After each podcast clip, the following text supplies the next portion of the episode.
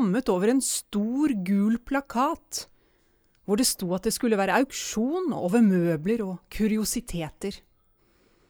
Det var etter et dødsfall, sto det, men avdødes navn var ikke nevnt. Det var tidlig på dagen, likevel var det allerede fullt av folk i leiligheten, både herrer og damer. Damene var kledd i fløyel og silke, og de elegante kupeene deres ventet utenfor. Men likevel så de med forbauselse og beundring på den luksus som utfoldet seg foran øynene på dem. Jeg forsto snart både forbauselsen og beundringen, for det var lett å se at dette hadde vært leiligheten til en stor demimonde. Og hvis det er noe virkelige damer gjerne vil se, så er det hvordan det ser ut hjemme hos disse kvinnene. De som har sin losje ved siden av deres i operaen, de som kjører forbi dem hver dag i sine elegante vogner, og som blender og skaker opp hele Paris med sin skjønnhet, sine juveler og sine skandaler. Den kurtisanen som hadde bodd her, var død Derfor kunne selv de dydigste damer fritt ferdes i leiligheten hennes. De kunne unnskylde seg med at de bare skulle på en dødsboauksjon, uten å ane hvem den avdøde var. Men det de egentlig var ute etter, var spor etter hvordan denne kurtisanen hadde levd, henne som de hadde hørt så mange rystende historier om. Velkommen til introduksjon av La Traviata. Mitt navn er Ragnhild Motsfeldt. Jeg er operasanger og jobber som formidler her i operaen. I dag vil dere bli bedre kjent med operaens historie og om tankene bak vår nye produksjon, i tillegg til mye musikk. Utdraget jeg leste, var starten av Kameliadamen. Romanen skrevet i 1848 av Alexandre Dumas den yngre altså sønnen til forfatteren av Greven av Monte Cristo og De tre musketerer. Romanen ble til å starte med ingen stor suksess, men da Dumas gjorde romanen om til et skuespill, da ble Kameliadamen 1800-tallets mest populære drama. En av grunnene til at stykket ble så populært, var at de fleste i Paris visste at det var snakk om forfatterens eget kjærlighetsforhold til en av byens mest kjente kurtisaner, Marie Duplessis, som ett år tidligere hadde dødd av tuberkulose. Kjente personligheter som Frans List var blant hennes elskere. Og Charles Dickens, han var til stede under dødsboauksjonen. En annen berømt skikkelse som oppholdt seg i Paris på omtrent samme tid, og som overvar premieren på Kameliadamen, var den italienske komponisten Giuseppe Verdi. Italiensk operahistorie fra 1850 til 1900 er historien om Giuseppe Verdi. Han ble født inn i en av de mest spennende periodene i italiensk musikkhistorie og hans mest produktive periode startet på 1840-tallet. Da hadde det nemlig begynt å se desidert mørkt ut på den nasjonale musikkfronten i Italia. Rossini hadde bestemt seg for å gå av med pensjon, Bellini var død, og Donizetti var døende. I løpet av de neste 50 årene ga Verdi italiensk musikk en like sterk identitet som det Wagner gjorde for tysk musikk. Verdi han ble en gallionsfigur for de som ønsket et samlet Italia, av alle de små statene som landet hadde blitt delt opp i av de europeiske stormaktene i kjølvannet av napoleonskrigene. Det som er for farlig å si med ord, kan synges i musikk, skrev den franske dramatikeren Beaumarchais med henvisning til sensur av sin Figaro-triologi, men som Mozart fikk sette musikk til. Og Verdi fikk mye ut av dette utsagnet ved å bruke et musikalsk språk som snakket direkte til hans publikum. Verdi var en samtidskomponist, opptatt av vanlige menneskers følelser. Verdis drama var, og er fortsatt, i salen, og ikke bare på scenen. Han ville lage musikkdrama for sin tid, og det var nettopp dette han fant i Dumas drama. Jeg har funnet et tema for vår tid, jublet Verdi. La Traviata ble navnet på Verdis versjon av teaterstykket. Operaen hadde premiere i 1853 ved operaen i Venezia, La Finice.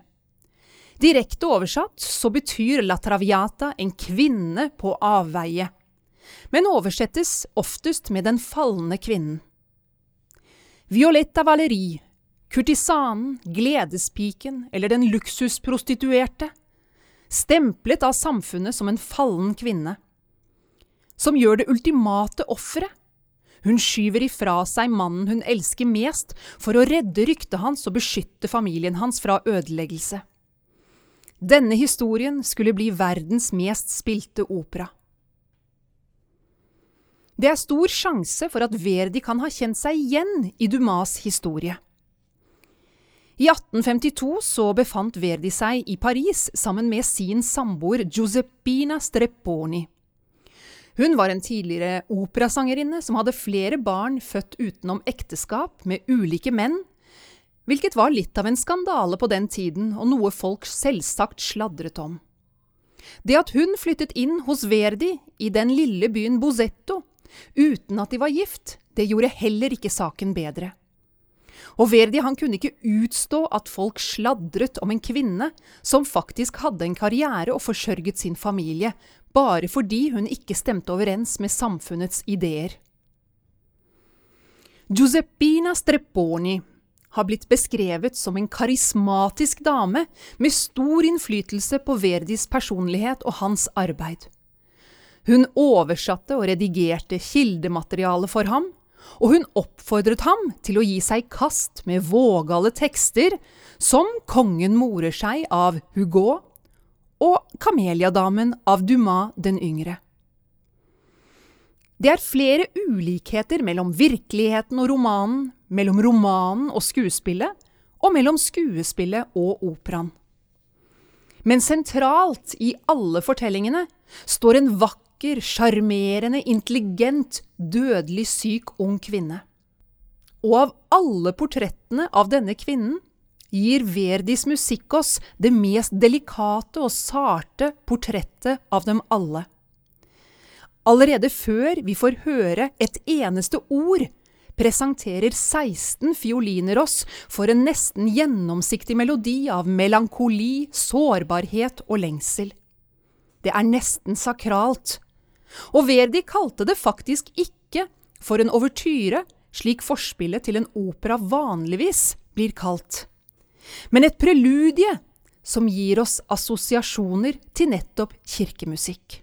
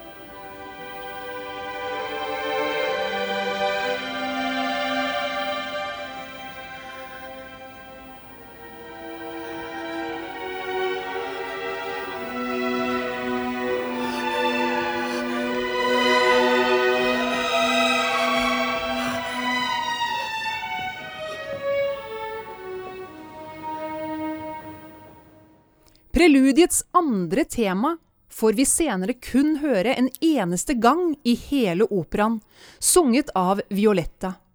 I det som kanskje er operahistoriens mest kjente og gripende gråtkvalte utbrudd.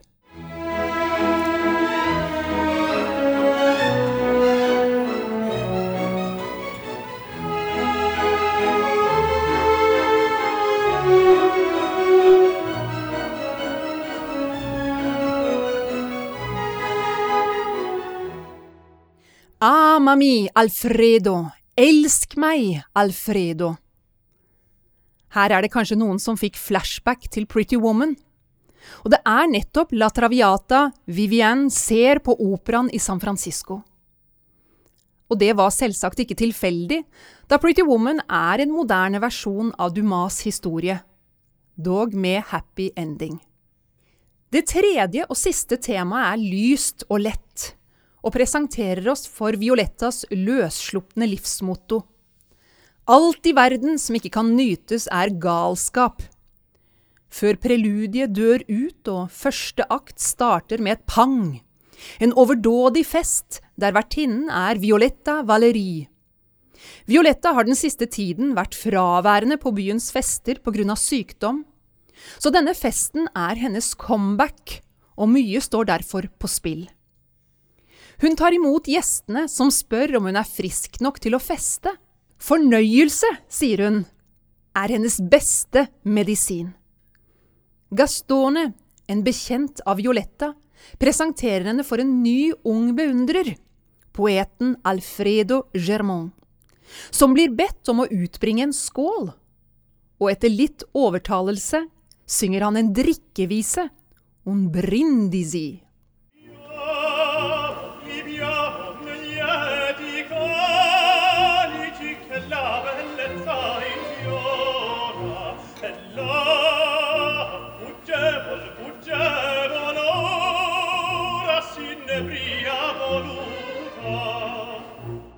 Jeg regner med at den var kjent for mange. For et raskt Google-søk på verdens mest kjente operaduett, og den kommer opp som nummer én. Men visste dere at ordet brindisi faktisk kommer fra det tyske uttrykket ich bringe dirs, som i sin tid ble brukt når man skulle utbringe en skål? La Traviata er Verdis eneste opera som foregår i hans egen samtid, rundt 1850 hvilket var ganske så revolusjonerende, og det ble han sterkt kritisert for. I En samtid, mente kritikerne, der realismen var med på å ødelegge samfunnets moral ved å forkynne at syndig kjærlighet, hvis ekte, kunne forløse et dårlig levd liv. Og det at Verdi forsøkte å skjule eller dekke over denne tanken med fantastisk vakker musikk, det gjorde ham enda mer umoralsk, hevdet de. Frastøtende, avskyelig og fæl var noen av reaksjonene blant de engelske kritikerne etter premieren i London. Og i London tillot de kun at operaen ble sunget på italiensk, for da var det ingen som ville forstå usømmelighetene. 1800-tallet var hva man kan kalle hykleriets tidsalder. Og i England var det dronning Victoria som regjerte, the Victorian era. Den viktorianske tiden var preget av et klassesamfunn med sosial nød og streng seksualmoral. Samtidig var det vanlig for overklassens menn å ha elskerinner fra lavere klasser som de støttet økonomisk. Verdi kunne ikke utstå slik falskhet, og med Violetta ville han bringe ondartet hykleri opp på scenen. To år tidligere hadde Verdis opera Rigoletto blitt kalt uanstendig av kritikerne. De kritiserte blant annet hans valg av en stygg, pukkelrygget hoffnarr i tittelrollen. Men det var akkurat det Verdi likte, å iscenesette en karakter som virker grovt deformert og absurd, men som innerst inne er lidenskapelig og full av kjærlighet. Akkurat som Violetta den falne kvinnen, som handler vakrere og har en bedre moral enn borgerskapet hun fordømmes av. Det at La Traviata er basert på virkelige hendelser, gjennomsyrer hele verket. Vi kan virkelig gjenkjenne den moderne verden i de trivielle beskrivelsene av det å betale regninger, sladrete naboer og middelklassens bekymringer om anstendighet. Verdi han ønsket å fremføre operaen med samtidige klær og scenografi, slik at folk skulle kjenne igjen den sceniske verden som sin egen. Men det ble for mye samtid for samtiden. Slik gjorde man bare ikke i 1853. Verdi godtok derfor at den ble satt i en romantisk fortid, hvilket jo forteller oss at historien er evig. For det er jo den evige historien om to mennesker som finner hverandre, bare for å miste hverandre til slutt. I operettens verden ville det kanskje vært omvendt, men Verdi han skrev drama. Han visste at livet og kjærligheten var kort, og at døden er nær. Det hadde han smertelig selv erfart, da han i løpet av kort tid mistet sine to barn og kone i sykdom. Samtidig er det jo et evig relevant tema. Amore e marte kjærlighet og død, hvilket var tittelen Verdi egentlig hadde ønsket seg, men som sensuren ikke tillot. Vår regissør Rodula Gaetano har valgt å sette vår produksjon av La Traviata til de glade tyveårene, The Roaring Twenties som 1920-årene ofte blir kalt av et kraftig oppsving i økonomien etter første verdenskrig. Det var ti år med velstand, fest og fremskritt, svingende jazzmusikk, dristig dansing og kortklipte flappers. For Rodola er denne perioden mellom de to verdenskrigene svært interessant.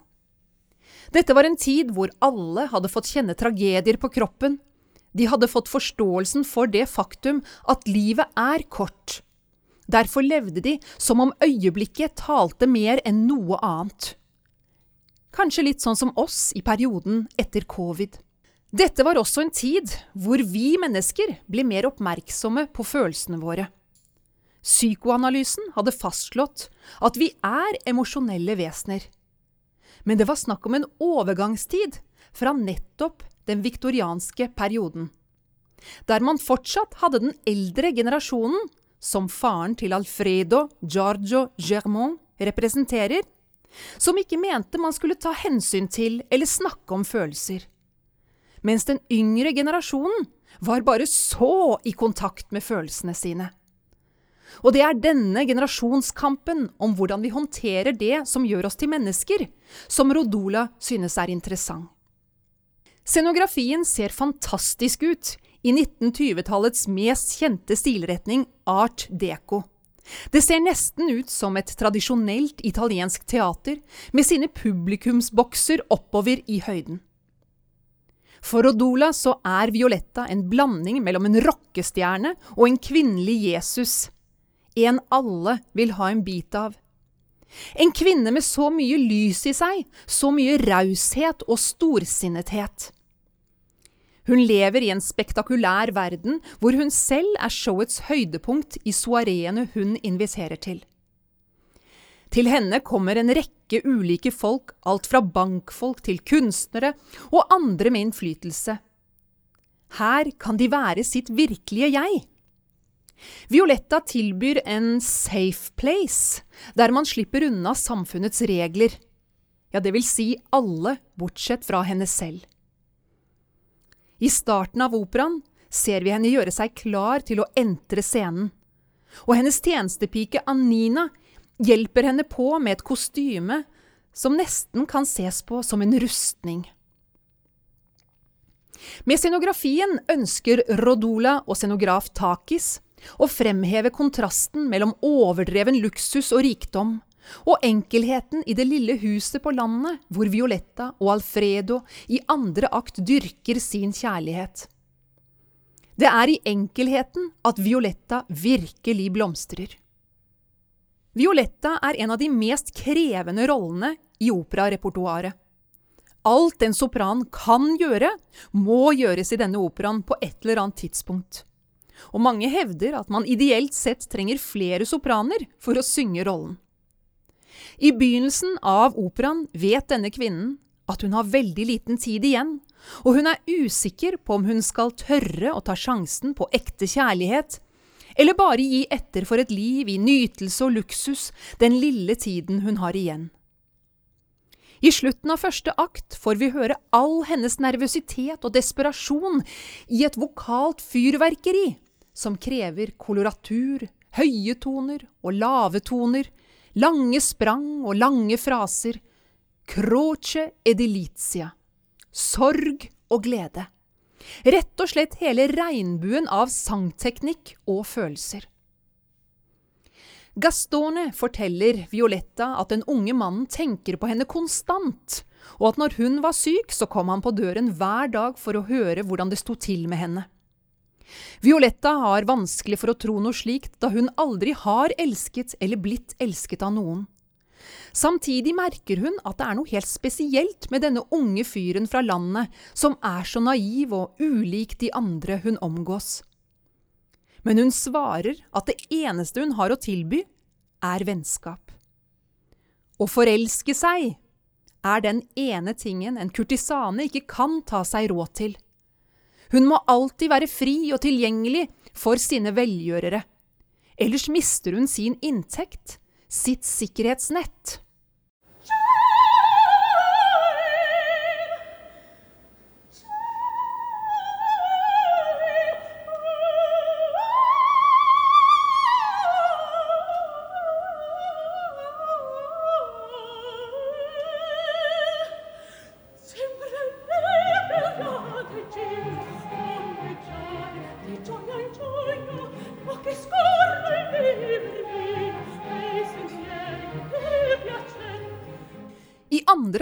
Har det gått tre måneder, og vi befinner oss i en helt annen verden.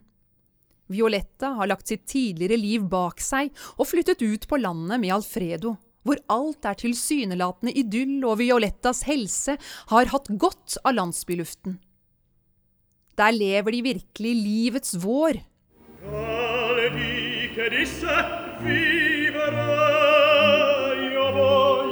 Io voglio a te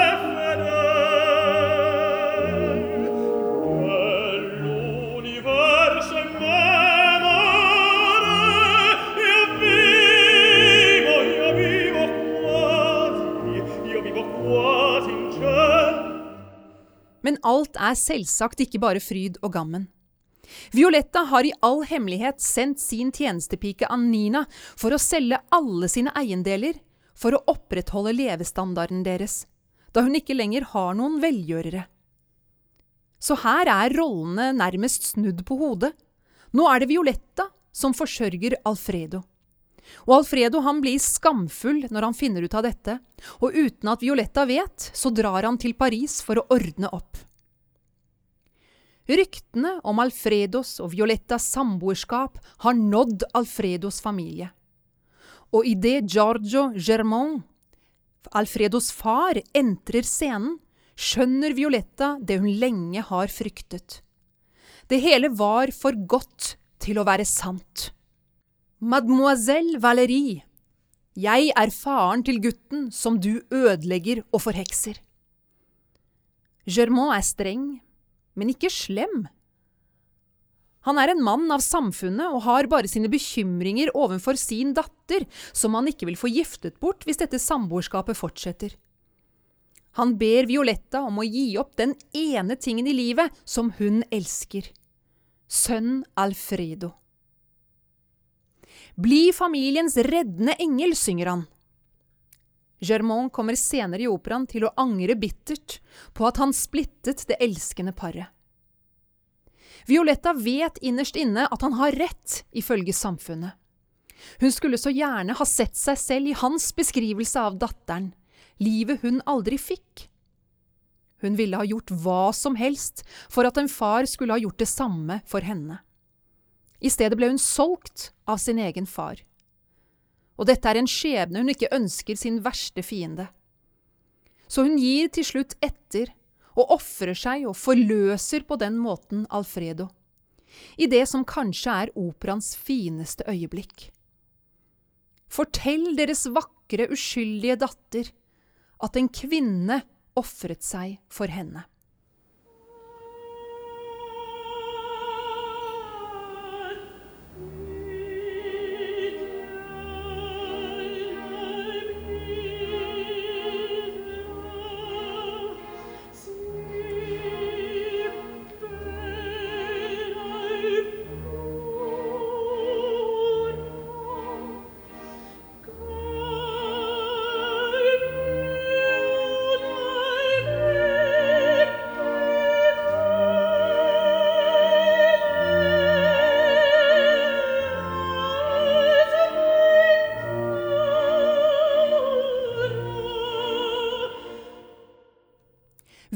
Violetta ber Germain omfavne henne som en datter, og ber ham om å trøste Alfredo.